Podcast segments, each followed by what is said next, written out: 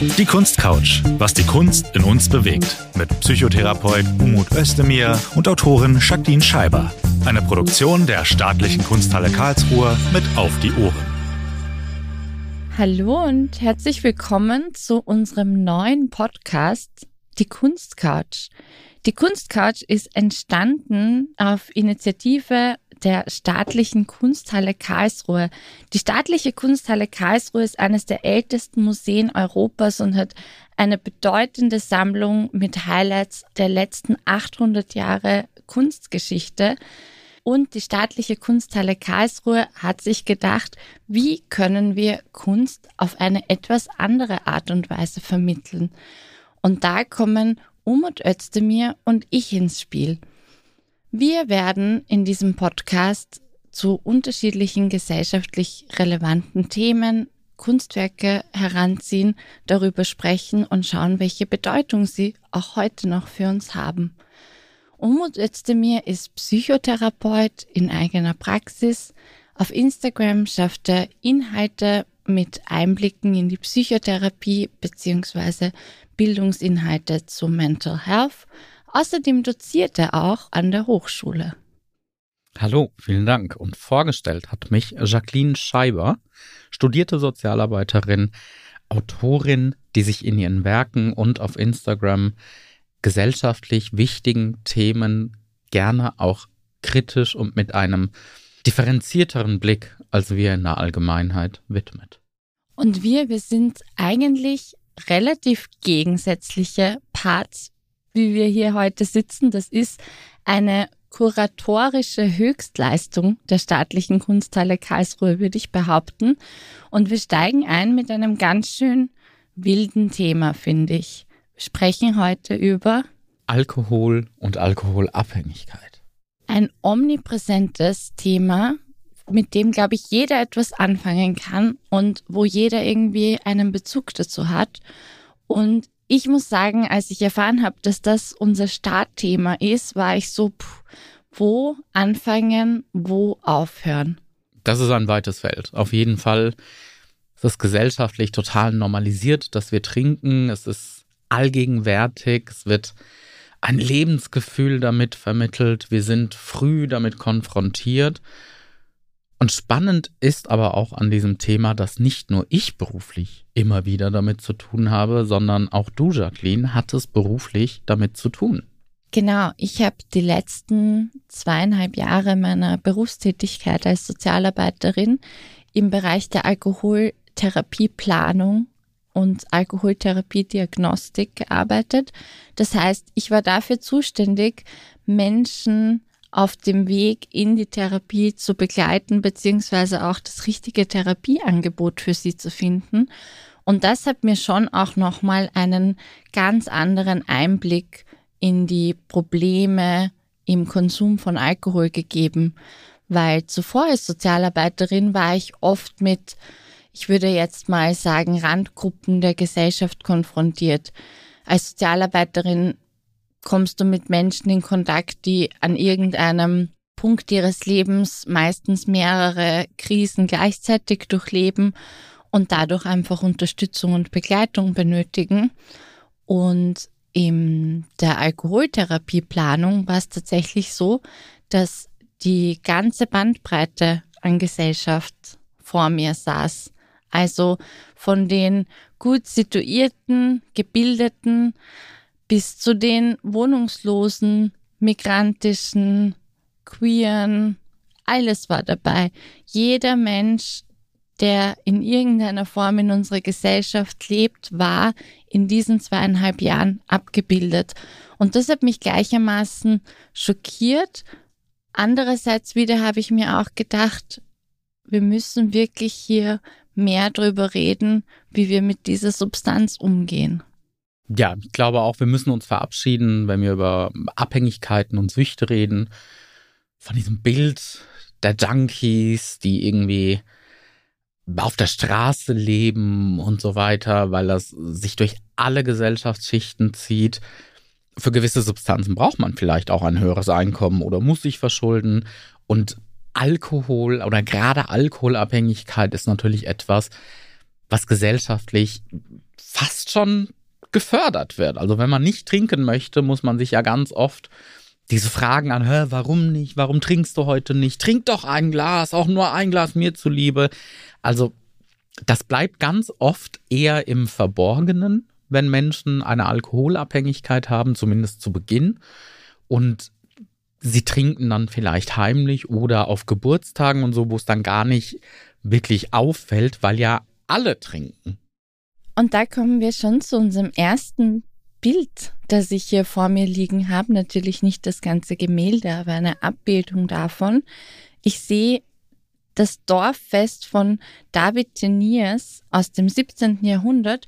Und hier sieht man eigentlich auch einen Querschnitt der Gesellschaft. Man sieht Frauen, Kinder, Tiere.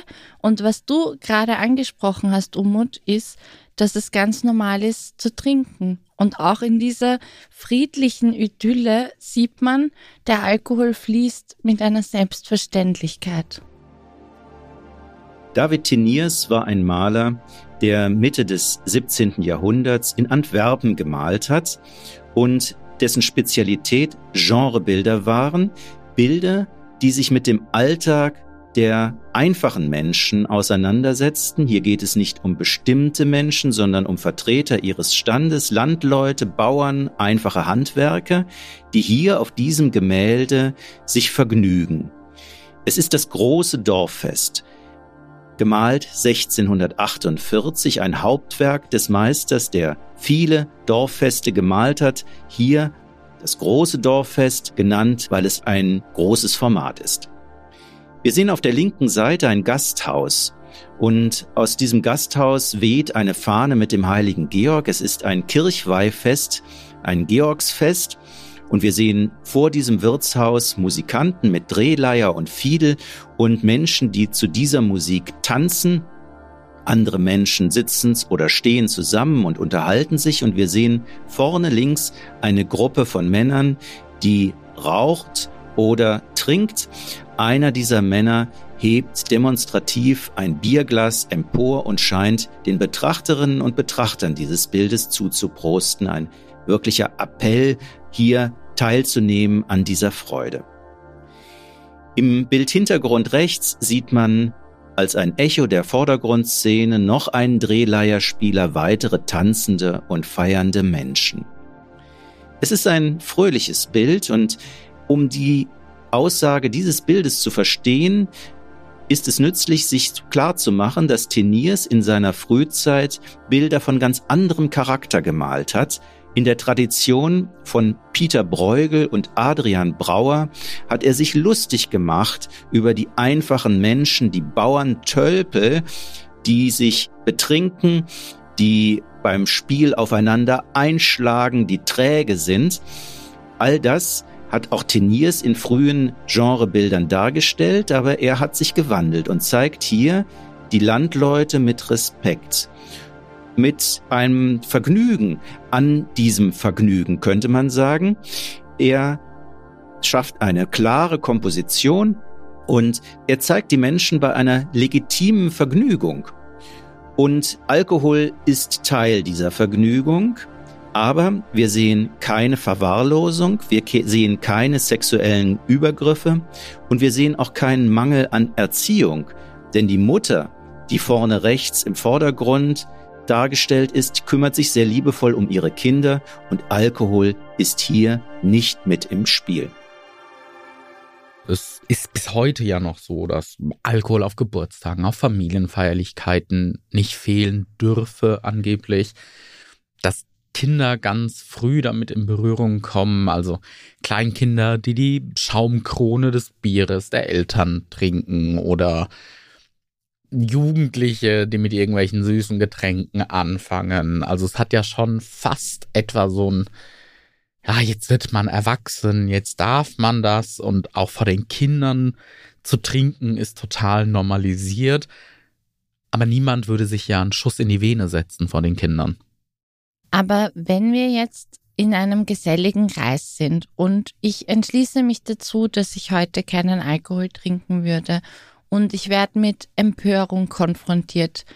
Hast du eine Idee, wie es gut wäre zu reagieren in dem Moment oder wie man sich da vielleicht auch verhalten kann, wenn dieser Gruppendruck da ist? Das werde ich ja ganz oft gefragt und es ist immer schwierig, so einen Tipp zu geben, der irgendwie für alle gelten könnte. Menschen sind nun mal unterschiedlich, manche sind schlagfertiger, andere nicht. Es kann für manche einfach funktionieren, in einem gewissen Setting zu sagen, nee, ich möchte einfach nicht, lasst mich doch.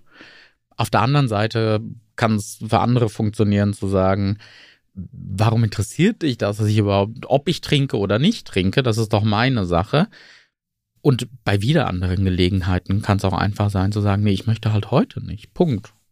Und dann kommen die Fragen, bist du schwanger, bist ja. du alkoholabhängig, bist du trockener Alkoholiker? Das ist ja auch etwas, oder Alkoholikerin, das ist ja auch etwas, womit ich so ein ganz großes Problem habe, dass sozusagen das Nicht-Trinken nur zwei Ausreden haben darf oder nur zwei Ausreden Gültigkeit haben, nämlich entweder eine Schwangerschaft oder eine so starke Alkoholabhängigkeit, dass man bis zum Lebensende Abstinenz halten muss. Es gibt noch eine dritte, die mir spontan einfällt. Nimmst du Antibiotika?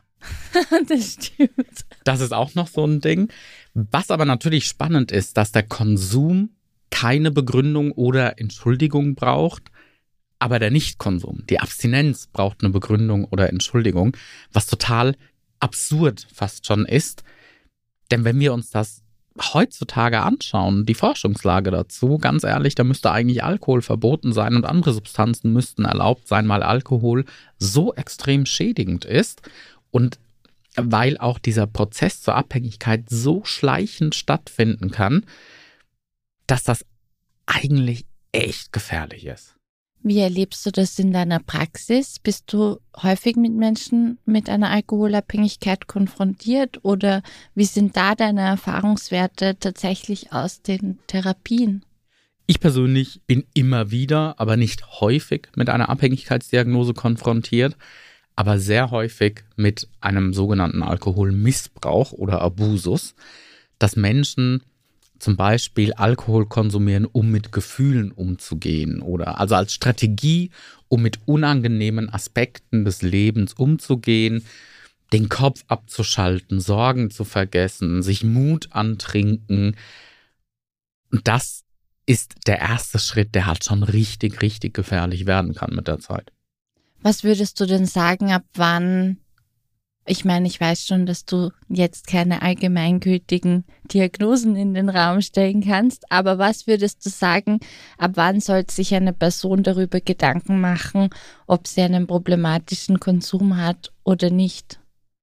Für Abhängigkeit haben wir feste Kriterien. Wenn jemand Craving hat, also ein starkes Verlangen, Alkohol oder irgendeine Substanz zu konsumieren, wenn man nüchtern ist zum Beispiel. Das ist so ein Hinweis. Wenn man mehr trinken muss, um die erwünschte Wirkung zu erzielen. Wenn man Entzugserscheinungen hat, wenn man nicht trinkt, also zum Beispiel zittert oder nervös wird, schwitzt oder so. Das sind so Sachen, die sind schon extreme Hinweise auf eine Abhängigkeit. Aber problematisch kann es ja schon viel früher werden, wenn ich zum Beispiel merke, oh, ich hatte einen anstrengenden Tag, ich muss jetzt irgendwie ein Glas trinken, um runterzukommen, um zu entspannen. Wenn ich quasi keine Alternativen mehr habe, wenn ich trinke und dieses Trinken eine bestimmte Funktion erfüllt. Und das kennt man ja auch ein bisschen aus der Suchtarbeit, dass sehr, sehr viele Menschen eigentlich in Substanzabhängigkeiten rutschen, weil sie eine Form der Selbstmedikation vornehmen, weil andere Probleme vorrangig da sind und der Weg in den Supermarkt oder im illegalen Bereich zum Dealer, zur Dealerin weniger Barrieren aufweist als in einer Arztpraxis oder in einer therapeutischen Behandlung. Also ich kenne das auch gut, dass Menschen sozusagen das als den kürzeren Weg wahrnehmen. Und natürlich ist es nur eine kurzfristige Lösung und es bietet nur eine kurzfristige Entlastung, weil wir wissen, dass Selbstmedikation mit Substanzen bestimmt kein wirksamer Behandlungsplan ist und die Probleme eigentlich nur verschlimmert. Absolut. Also es muss ja kurzfristig eine positive Konsequenz haben, beziehungsweise irgendwas Negatives wegmachen. Sonst würde man das nicht immer wieder machen. Also das muss da sein. Und langfristig ist eben das Problem, dass man einfach in absolut problematische Dinge reinschlittert. Also was wir bisher beschrieben haben, sind die sogenannten Alpha-Trinkenden oder Erleichterungstrinkenden, die halt Belastungen irgendwie bewältigen wollen. Es sind vielleicht auch noch die Gelegenheitstrinkenden, die immer mal wieder trinken und dann eventuell aber auch abstürzen durchaus. Und dann gibt es Rauschtrinkende oder auch Spiegeltrinkende. Also das ist dann schon ein Level, wo man jeden Tag einen bestimmten Alkoholpegel haben muss, um zu funktionieren. Und das geht natürlich viel, viel leichter, als sich immer wieder ein Rezept für Medikation zu holen. Ich kann einfach in jedem Supermarkt immer wieder eine Flasche Wein kaufen und dann gelte ich auch noch als irgendwie Connoisseur oder irgendwie Lebemann und hab guten Geschmack, denn ach, was ist denn schon dabei, wenn man mal ein Glas Wein trinkt, aber dieses Mal Glas Wein ist halt irgendwann zu jeder Mahlzeit, eventuell dann zu zwei, drei Mahlzeiten, dann ist es eine Flasche und irgendwann kann man nicht mehr ohne. Du sprichst da jetzt auch, finde ich, was Spannendes an, nämlich wie unterschiedlich der Alkoholkonsum in unterschiedlichen Umgebungen bewertet wird.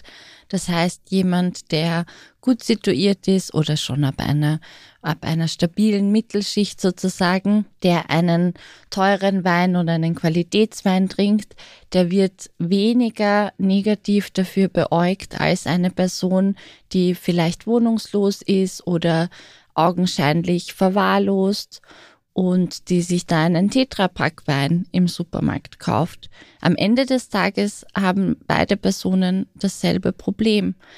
Aber die Bewertung ist eine ganz, ganz andere. Und mir ist noch etwas eingefallen. Ich möchte mich jetzt davor hüten, medizinische Ratschläge zu geben, aber das ziehe ich aus meiner Erfahrung, weil ich das zum Beispiel nicht wusste.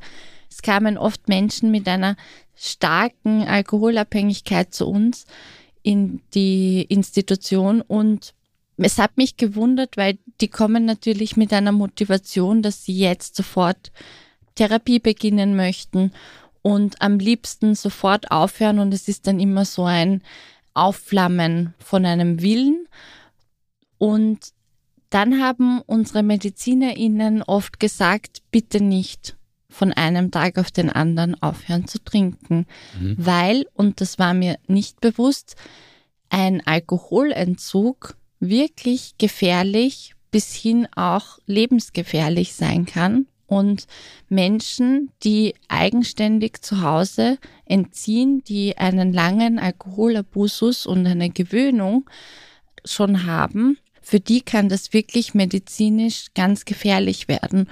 Und ich finde, das ist etwas, das man nicht weiß und das ist etwas, das wirklich auch medizinisch und psychiatrisch begleitet werden muss. Absolut. Kalter Entzug, gerade bei Alkohol, kann fatale Folgen haben. Man kann schlimmstenfalls im Delirium landen. Deshalb Entzug und Entwöhnung bitte immer in einer Klinik. Aber bevor wir jetzt beim Entzug sind, gehen wir aber nochmal vierhundert Jahre zurück und vor vierhundert Jahren hat sich etwas schon abgebildet, was ihr in Deutschland zumindest, bei uns heißt das ein bisschen anders, als Karneval kennt. Wir sagen Fasching dazu. Ich bin gebürtiger Unterfranke, ich kenne es auch als Fasching. Na dann können wir uns auf Fasching einigen. Eines der wenigen Dinge, auf die wir uns in diesem Podcast einigen werden. Aber Adriaen van Stalbemt hat ein Bild gemalt von einem Rauschfest sondergleichen und ich finde, wenn man die Gewänder austauschen würde, dann könnte man das auch im Social Media Feed von der einen oder anderen Person rund um den Februar finden. Ja, absolut, absolut. Also gerade Karneval oder Fasching ist ja begleitet von Alkohol, das ist ja total normal, das ist in dörflichen Gegenden, wo ich herkomme, auch als minderjährige Person total üblich, dass man da Zugang zu Alkohol bekommt. Also wenn ich an die Wodka-O's denke, die da geflossen sind.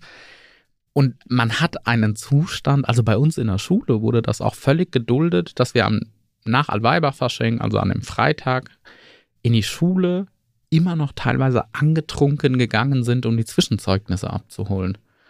Und das ist schon hart. Wenn man, also jetzt als Psychotherapeut, wenn ich da zurückschaue, das ist schon extrem. Ich glaube, das sind für ganz viele Menschen die ersten Berührungspunkte, so Dorffeste, Festlichkeiten im großen Stil, wo alle Hemmungen fallen und wo einfach in einem Ausmaß konsumiert wird, dass, also ich kann mich auch erinnern, dass ich sicher in meinen Teenagerjahren auf dem ein oder anderen Faschings-Feuerwehrfest, ist bei uns auch ganz groß gewesen, mit Alkohol in Berührung gekommen bin. Und wenn ich mich jetzt zurückerinnere, dann habe ich ähnliche Bilder im Kopf, wie ich hier vor mir sehe. Das Gemälde von Stalbemt zeigt uns den Triumphzug des Weingottes Bacchus, hier dargestellt als kleines, pummeliges Kind, getragen von einem Satyr.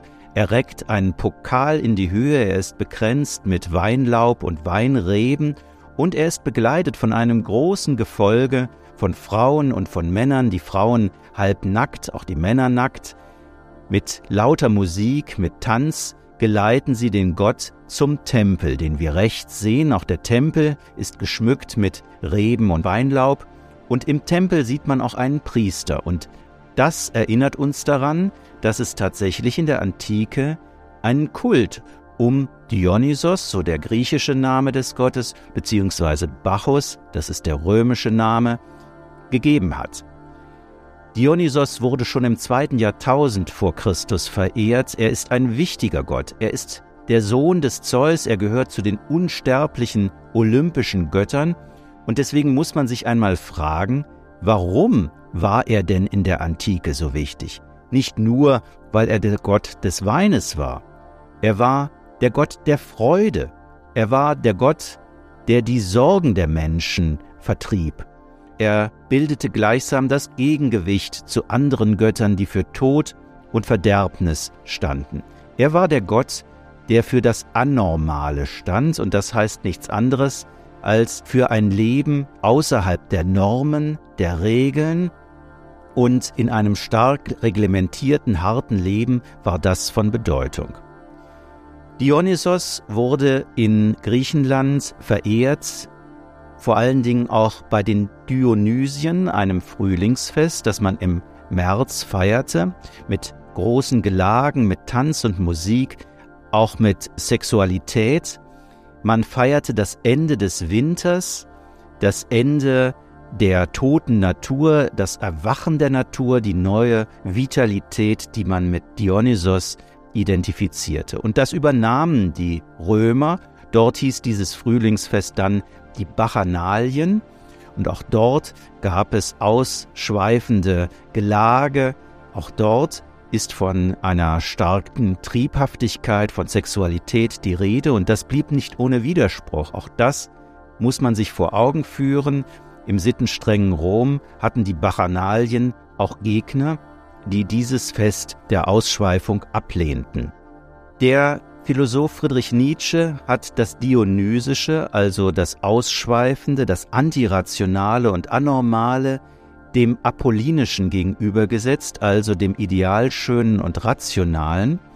Beides sind Seiten einer Medaille, und beide Seiten waren für Künstler hoch attraktiv, schon in der Antike, aber auch in der Renaissance, die sich in so starkem Maße auf die Antike berief.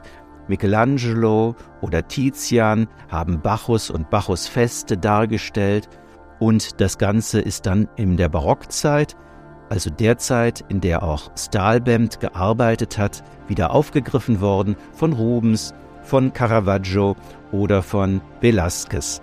Und Stalbemt, der sehr stark auf Rubens geschaut hat, zeigt hier alle Formen der Ausschweifung, nämlich den Tanz, die Musik, aber auch den sexuellen Übergriff, ein Satyr, der rechts vorne einer Frau an die Brust fasst, und den Alkoholmissbrauch, verkörpert durch zwei Kinder, die sich einen Krug bzw. Pokal zum Munde führen und damit natürlich den Alkohol genießen, der nicht für Kinder da sein sollte. Die Menschen sind komplett enthemmt, verzerrt sogar. Ich finde, da kommen auch Verhaltensweisen zum Vorschein. Da fällt manchmal so ein Brennglas auch auf eine Gesellschaft, die teilweise übergriffig ist. Wir wissen, dass da vermehrt Gewalt stattfindet. Wir wissen, dass da vermehrt sexuelle Übergriffe stattfinden. Wir wissen von diesem Gemälde zum Beispiel auch, dass das in einer riesengroßen Orgie geendet ist. Überrascht mich nicht. Wir hören es jedes Jahr vom Oktoberfest in München. Wir hören es von anderen Sachen. Also es ist ja, Alkohol ist ein Nervengift, Alkohol senkt die Hemmschwelle, Alkohol führt dazu, dass wir irgendwie irgendwann nicht mehr geradeaus laufen können, hinfallen, Reflexe funktionieren nicht mehr. Ich möchte jetzt eine ganz wilde These in den Raum stellen. Oh ja. Yeah. Ich habe im Vorhinein zu dieser Aufnahme wirklich viel über Alkohol nachgedacht. Oder für mich ist Alkoholkonsum schon auch immer wieder ein zentrales Thema, weil ich mir auch von meiner Berufserfahrung her, aber jetzt auch seit ich selbstständig bin zum Beispiel, merke, wie sich mein Alkoholkonsum oder wie sich das Angebot an Alkoholkonsum für mich auch verändert hat. Und mir ist es immer irgendwie auch wichtig, da den Punkt nicht zu verpassen, wo ich aufhöre, das zu reflektieren.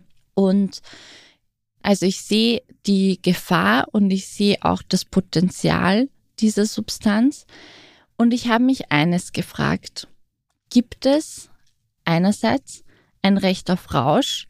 Gibt es für Menschen eigentlich eine Form von Akzeptanz, dass man, weil Menschen haben sich ja seit Jahrhunderten berauscht. Also wir sehen das auch in der Kunstgeschichte, dass das einfach immer normal war. Und ich frage mich, warum hat der Mensch wiederholt zu diesen Mitteln gegriffen? Es war ja nicht nur Alkohol. Recht auf Rausch. Weiß nicht, weil ich bei Recht immer an Gesetze denke, ne? Das ist mein Recht, dass ich das machen darf. Aber weiß ich nicht, wir sehen auch heute in manchen Kulturen, wir haben es in der Vergangenheit gesehen, dass Alkohol verboten wurde oder ist, und daher weiß ich nicht, ob wir ein Recht auf Rausch haben, aber dass sich Menschen seit eh und je berauscht haben, ja, natürlich. Also wahrscheinlich angefaultes Fallobst aufgehoben, gegessen. Wir sehen das ja auch im Tierreich. Wir sehen das auch bei von Stalbemt mit den Bacchusfesten, dass ja früher bei sogenannten heidnischen Religionen ganz oft durch den Rausch die Nähe zum Göttlichen gesucht wurde, durch Rausch und Erotik. Und das hat sich ja vor allem mit den abrahamitischen Religionen dann erst geändert, dass mit einer Abstinenz, einer Askese eher die Nähe zum Göttlichen dann gesucht wurde. Also es ist ja schon in uns drin. Im Englischen, in der Wissenschaft nennt man das manchmal recreational substance use, also sowas Erholendes, fast schon Urlaubmäßiges schwingt damit, finde ich. Was ich relativ schwierig finde, um ehrlich zu sein, weil das sowas von Urlaub vom Alltag quasi hat. Also recht kann ich spontan nicht mitgehen, müsste ich mir Gedanken machen, aber dass wir das machen, dass das seit Jahrtausenden weitergegeben wurde, ja, auf jeden Fall. Und jetzt setze ich noch eins drauf. Danke schon mal für deinen Input dazu. Ich habe mich nämlich auch gefragt, in den ganzen Bemühungen um Therapien für Suchterkrankte oder abhängige, substanzabhängige Menschen, dass wir ein Menschenbild entwickelt haben in unserer heutigen Gesellschaft, das derartige hohe Standards an Funktionalität an den Tag legt. Also du musst ja eigentlich kerngesund sein, sportlich, du darfst keinerlei Erkrankungen oder Dinge haben, die dich in deiner Leistungsfähigkeit einschränken, weil das höchste Gut ist die Arbeitsfähigkeit und das höchste Gut ist, dass du in dieser Gesellschaft etwas leistest. Und Suchterkrankungen entst- haben natürlich ganz, ganz viele unterschiedliche Gründe und sind immer sehr individuell.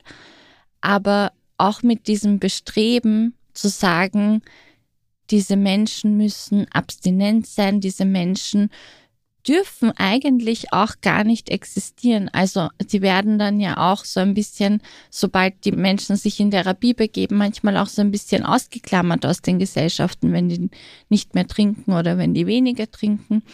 Und ich habe so das Gefühl, wie können wir eigentlich integrieren in unser Menschenbild, genauso wie wir es bei psychischen Gesundheitsthemen machen, dass Abhängigkeiten Teil von Biografien sind, dass Abhängigkeiten die Folge und Symptome einer Gesellschaft sind, die einfach einen Mangel aufweist.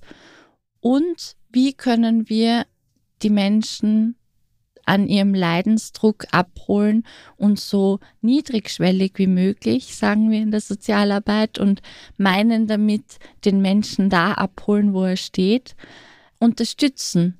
Also, weißt du, worauf ich hinaus will? Ich meine, gehört nicht die Abhängigkeit auch zum Bild einer Gesellschaft? Ich finde, dass wir hier vielleicht ein bisschen vorsichtig sein müssen, weil du und ich anfangs erwähnt hatten, dass eine Abhängigkeit sich durch alle Gesellschaftsschichten durchzieht und jetzt fast schon so ein Bild gezeichnet wurde von den nicht funktionierenden Abhängigen. Aber, und das sehen wir gerade in der Kunst, würde ich sagen, dass KünstlerInnen auch immer wieder so eine romantisierende Darstellung haben von Alkohol, vom Trinken. Also wenn ich an künstlerisch tätige Menschen denke, sehe ich direkt ein Glas Rotwein vor mir oder je nach Zeitepoche ein Absinthglas und die grüne Fee, die mich kreativ werden lässt. Also dass wir da, ne, es gibt Abhängige, die trinken und dann auch funktionieren oder vermeintlich funktionieren. Und da wären wir wieder bei dem, was du gesagt hast. Macht mich das denn wirklich kreativ? Oder ist das so ein easy way out? Beziehungsweise, ja, es ist natürlich so, dass wir Menschen oder Schicksale, die uns Unbehagen bereiten, vielleicht gar nicht so wirklich sehen möchten, dass wir die so ein bisschen an den Rand der Gesellschaft drängen. Ich weiß nicht, ob das in die Richtung schon so ein bisschen geht, aber manchmal frage ich mich das in der Psychotherapie in Deutschland. Du lebst in Österreich, ich bin in Deutschland. Wenn wir gesetzlich Krankenversicherte behandeln in Deutschland, dann muss innerhalb der ersten zehn Sitzungen eine Abstinenz nachgewiesen werden. Das finde ich so wild, als du mir das mal erzählt hast. Da war ich entrüstet. Ja, das ist total früh.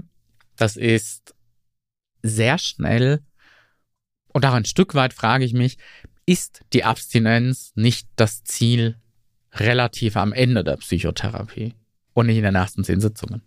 Ich bin ja, oder das habe nicht ich mir ausgedacht, aber wir haben auch ganz oft mit dem Prinzip oder mit dem Therapieziel kontrollierten Konsum gearbeitet. Ich meine, das würde jetzt ausarten, wenn wir da total tief in die Therapieziele reingehen, aber ich wollte das schon auch nochmal hier kurz platzieren, dass Abstinenz nicht die einzige Form und Möglichkeit ist, mit einer Alkoholabhängigkeit umzugehen.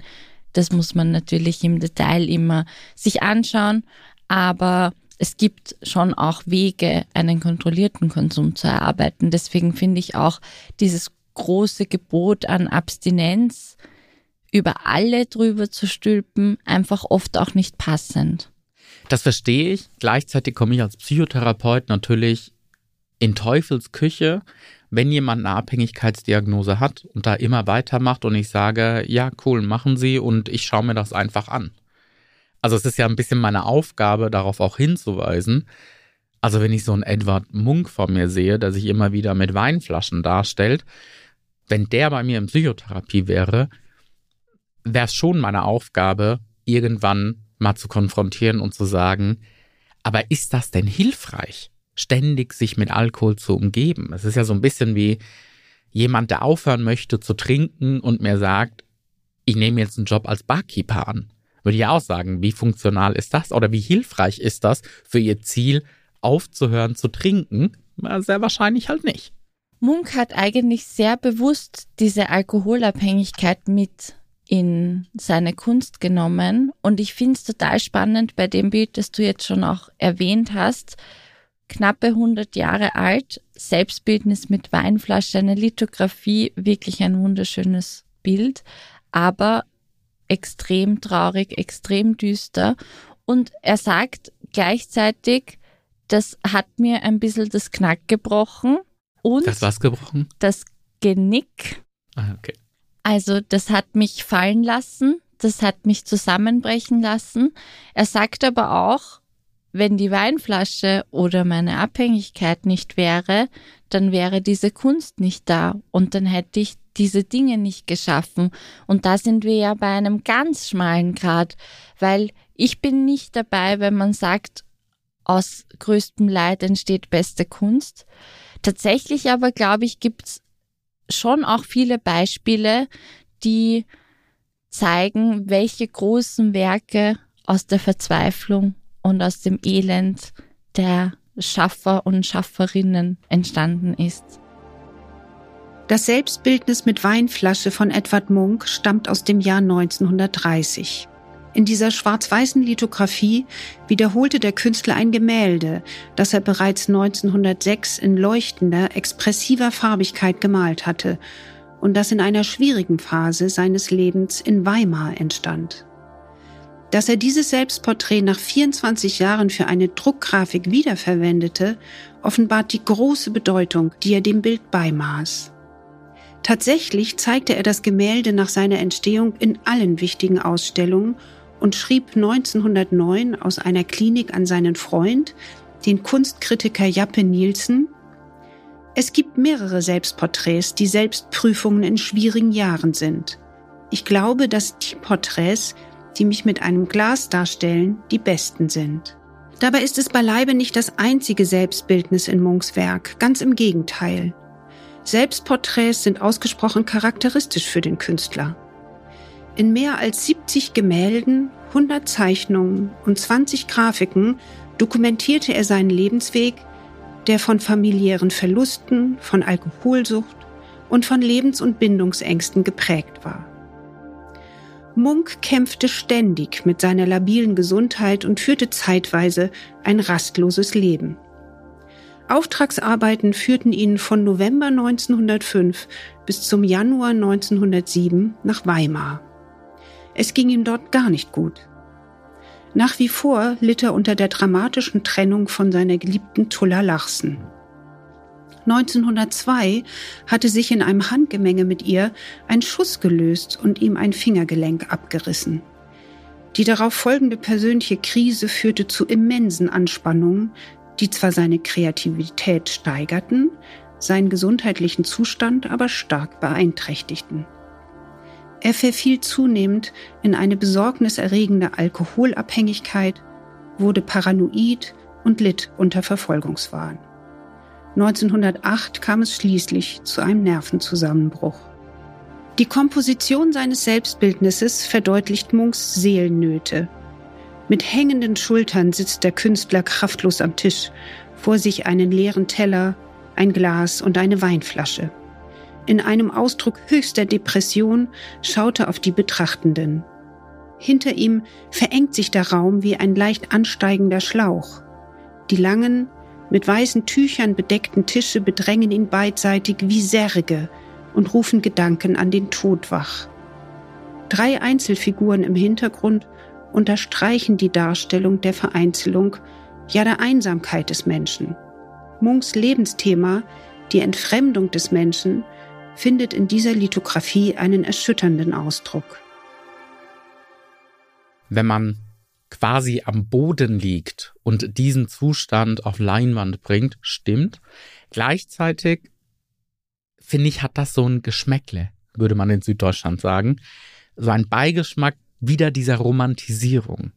Also ich habe, ja, ich trinke und ich bin dieser trinkende Künstler und genau das macht auch ein Stück weit meine Kunst aus und meine Kreativität. Ha, ich weiß nicht, weil wir nicht wissen, im Umkehrschluss, was hätte er denn erschaffen können, wenn er nicht getrunken hätte? Vielleicht hätte er ganz andere Sachen erschaffen. Vielleicht hätte er gar nichts erschaffen, das stimmt natürlich auch.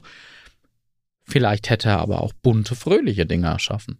Jetzt, als du das in dem Moment gesagt hast, habe ich mir das kurz vorgestellt, wie dieses Selbstbildnis, das hier wirklich sehr grau, schraffiert, mit dicken Strichen dargestellt ist, wie das aussehen könnte, wenn er hier vor einem gedeckten Obstteller mit einer Himbeerschorle sitzen würde und Blümchen, Tapeten an dieser Gasthauswand, und vielleicht hat er einen Schnitzel vor sich stehen und grinst am Fenster raus. Vielleicht würde das die Menschen auch bewegen, aber auf eine ganz andere Art und Weise. Spannend finde ich, dass Munch als Künstler sich mit Wein darstellt und zeigt. Und da sind wir wieder bei diesem Klassending oder diesem Zugehörigkeitsding. Er stellt sich nicht mit Bier dar. Er stellt sich nicht mit irgendwie Schnäpsen oder sonst was dar, sondern es ist der Wein, das, was angeblich intellektuelle und akademisierte Menschen trinken, weil sie einen gewissen Geschmack haben, weil sie sich in einer gewissen Welt bewegen. Und da kommt für mich einfach wieder die Frage auf, warum wir überhaupt so eine Klassenzugehörigkeit vornehmen, wenn es um Getränke geht, warum wir da Unterschiede machen, warum wir sagen, das ist okay, das andere ist aber problematisch. Total, da stimme ich dir zu. Und das ist, finde ich, auch sehr spannend zu beobachten, welche, welche unterschiedlichen Kategorien und Stellenwerte Getränke auch haben. Ich habe mich gefragt, wenn ich jetzt in meinem Umfeld bemerken würde, dass eine Person Probleme damit hat, auf Alkohol zu verzichten, oder ich häufig bemerke, dass die Person Exzesse erlebt oder Räusche. Wie könnte ich das am besten angehen? Das ist eine schwierige Frage, weil einerseits es ein Stück weit dazugehört, das eventuell auszuhalten, dass geliebte Menschen destruktive Dinge machen, weil ich niemanden zu einer Abstinenz, zu einem Entzug oder zu einer Psychotherapie überreden kann. Das ist eine freiwillige Entscheidung. Menschen sind autonom. Auf der anderen Seite wünscht sich die Person vielleicht ja aber auch, dass das jemand mal anspricht, dass sie jemanden zum Reden hat. Und ich würde da immer empfehlen, natürlich auf eine ruhige Minute zu warten.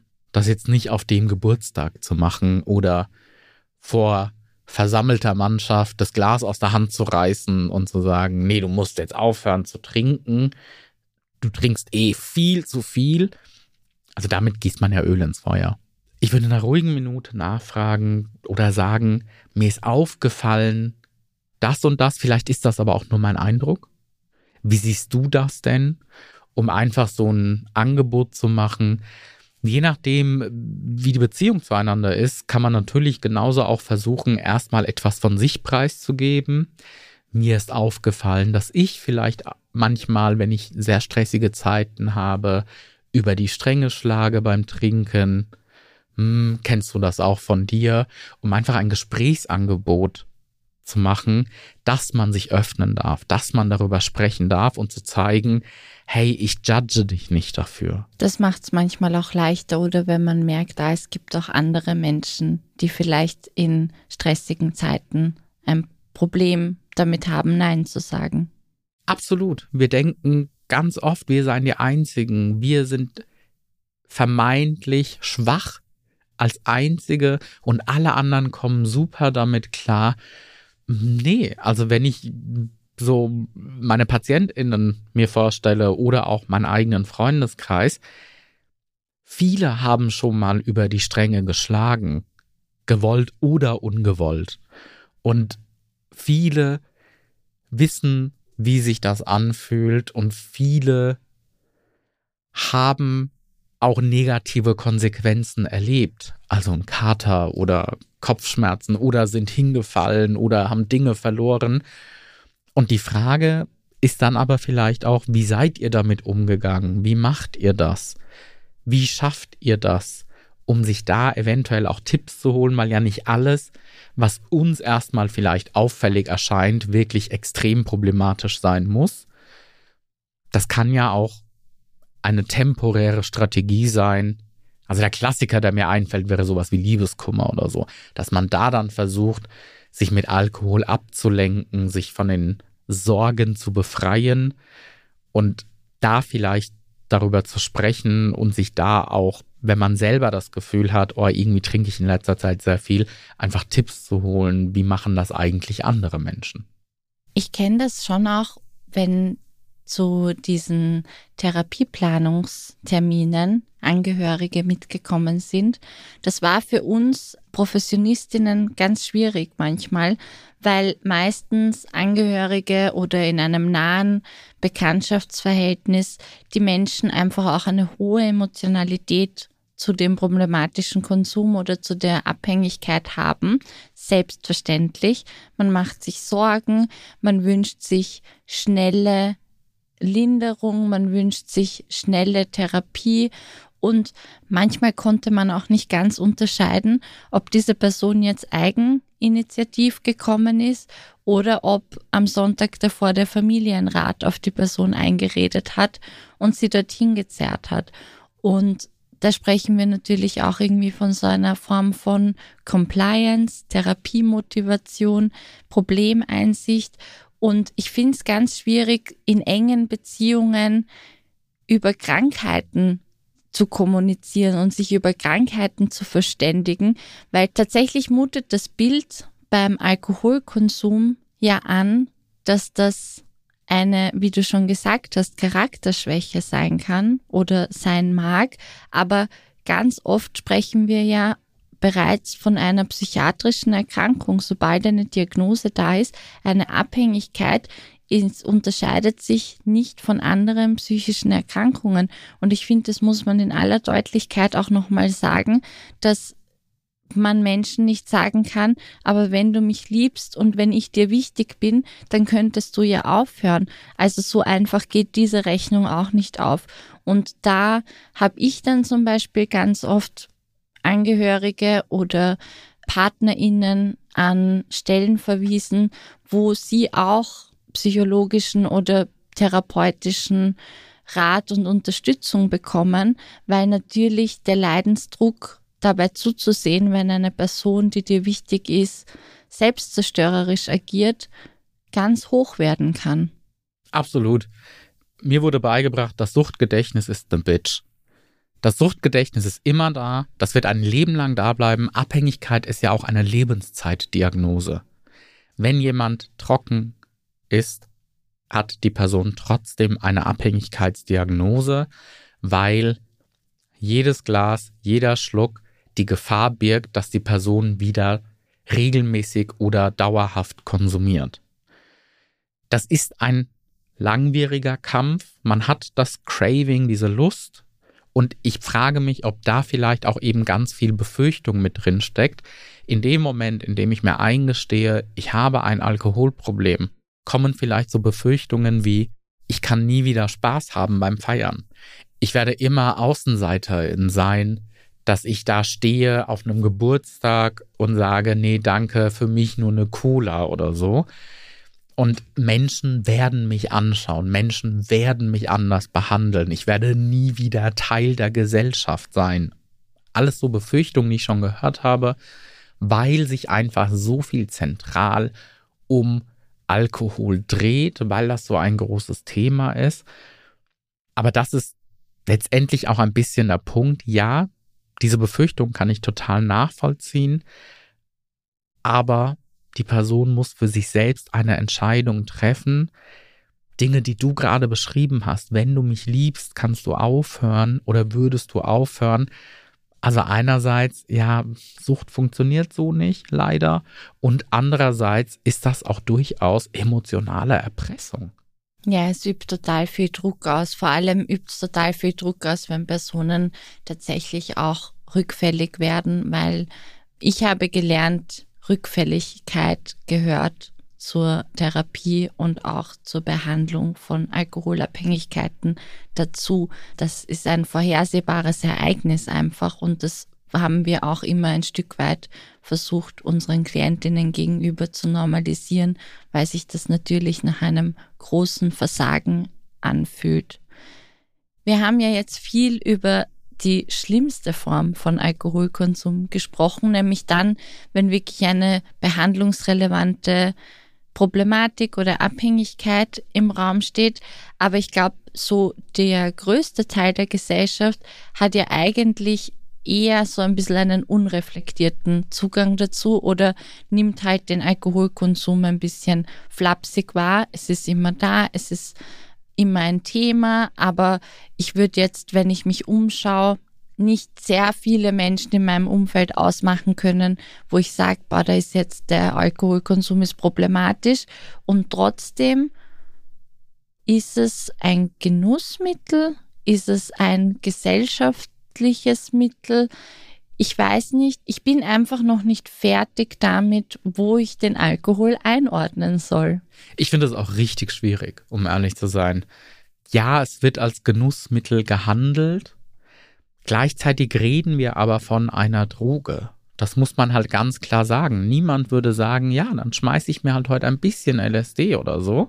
Als Genussmittel, da würden ganz viele die Nase rümpfen. Beim Alkohol finden wir das aber irgendwie in Ordnung.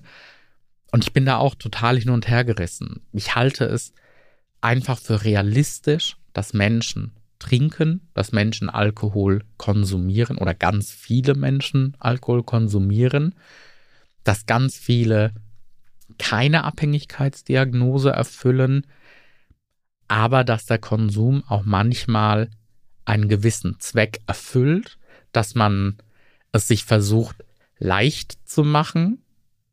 Also der Klassiker ist dann natürlich so ein Mut antrinken, bevor man jemanden anspricht oder irgendwas macht, wo ja spannenderweise die Forschung sagt, ja, das funktioniert so gar nicht. Bei Menschen nach einem Glas oder so schon beschreiben, oh ja, ich habe mir Mut angetrunken, aber das scheint gar nicht so zu sein, sondern man schiebt in dem Falle quasi dem Alkohol die Verantwortung zu und ja, weil ich getrunken habe, habe ich das und das machen können. Nee, die Wirkung ist noch gar nicht eingetreten, weil es noch gar nicht in deinem Blutkreislauf ist. Aber trotzdem hast du es ja gemacht. Also es war eigentlich in dir. Du hast nur eine Art, Entschuldigung ist es nicht. Du hast, du hast eine Rechtfertigung gebraucht, warum du es machen durftest oder konntest. Und da frage ich mich manchmal tatsächlich so ein bisschen, ist das bei der Kunst fast schon so ähnlich? So eine Angst, wenn ich nicht trinke, dann schaffe ich es vielleicht gar nicht, solche Werke zu erschaffen. Oder ich werde in einem gewissen Kreis nicht akzeptiert werden als Teil davon und deshalb muss ich doch weiter trinken, obwohl ich vielleicht heute gar keine Lust habe oder die meiste Zeit gar keine Lust habe. Es ist ja, glaube ich, auch, also ich kenne es zum Beispiel aus meinem Schreibprozess als Autorin. Ich, da sagt man ja auch, gibt es ein Zitat, write drunk, edit sober. Und oh. Genau, ganz furchtbar, weil ich würde, wenn ich betrunken bin, keinen geraden Satz rausbringen. Und ich habe aber schon so in meinem, ich schreibe ja wirklich schon lange, ich habe mit fünfzehn, sechzehn angefangen, Texte zu veröffentlichen und habe mir über die Jahre auch so eine Herangehensweise angeeignet, wie ich arbeite und wie ich mit Sprache arbeite. Und da ist mir das immer wieder untergekommen, dass Menschen, die schreiben, auch Alkohol trinken oder andere Substanzen konsumieren. Und dann stellt man sich selbst die Frage, würde ich anders schreiben? Würde ich besser schreiben?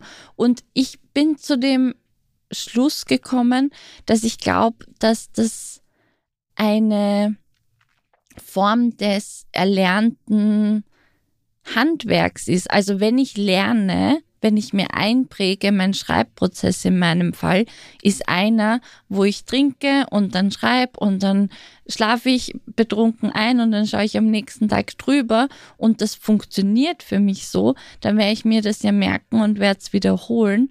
Und eigentlich geht es darum, eine Alternative zu finden, weil mein Schreibprozess hat auch Gewohnheiten. Ich muss zwei Liter Schwarztee trinken währenddessen und nach dem Klo gehen schaue ich dann nochmal über den Text drüber. Aber, also weißt du, was ich meine? Es geht ja darum, wie lege ich mein Handwerk an? Und es gibt sehr, sehr viele Formen im kreativen Bereich Handwerk zu erlernen und Handwerk anzuwenden. Und ich glaube schon, dass wir da einen großen Einfluss darauf haben, für uns das auch festzulegen. Ich hätte viele Möglichkeiten gehabt, Substanzen heranzuziehen, um in irgendeiner Form kreativer zu sein. Und vielleicht hätte ich die wildesten Kurzgeschichten geschrieben. Aber ehrlich gesagt bin ich zufriedener mit dem, was jetzt da ist und der Abwesenheit einer Alkoholabhängigkeit in meinem Leben. Ich frage mich ganz oft, ob dieses Kreativere, was von Menschen beschrieben wird, vielleicht eher ist, einerseits, dass man weniger selbstkritisch ist und einfach die Gedanken auf Leinwand bringt oder in deinem Falle in Schriftform bringt und sich selber da gar nicht so hemmt während des Schreibens. Und auf der anderen Seite, ob man diese Assoziationskette, die beginnt, wenn man Substanzen konsumiert hat, ob man die sich eventuell nüchtern auch ein Stück weit verwehrt, weil man sich einfach denkt, ja, nee, du musst jetzt irgendwie bei der Sache bleiben. Und aber durch diese Assoziationskette vom Hundertsten ins Tausendste kommt und dann die zündende Idee vielleicht hat. Und ich glaube auch, dass man das nüchtern durchaus trainieren kann. A, weniger selbstkritisch zu sein, oder sich selber weniger unter die Lupe zu legen, und B, dass man auch assoziieren kann, Gedankenketten haben kann und das bewusst einsetzen kann, weil man vielleicht sagt, okay, das mache ich jetzt eine Viertelstunde und gucke einfach mal, wo ich lande, und danach, und das ist ja genau dieser Editing-Prozess, kann ich entscheiden, was davon nehme ich an, was verwerfe ich wieder. Das trifft, glaube ich, auf den Punkt für Ich glaube, da können auch ganz viele Menschen etwas damit anfangen. Ich finde, wir haben wirklich versucht, heute uns einem Thema anzunähern, das allgegenwärtig ist, allumfassend ist und auch allzeit verfügbar ist. Und wir haben uns einem Thema angenähert, das auch gefühlt immer schon da war und auch immer schon abgebildet war.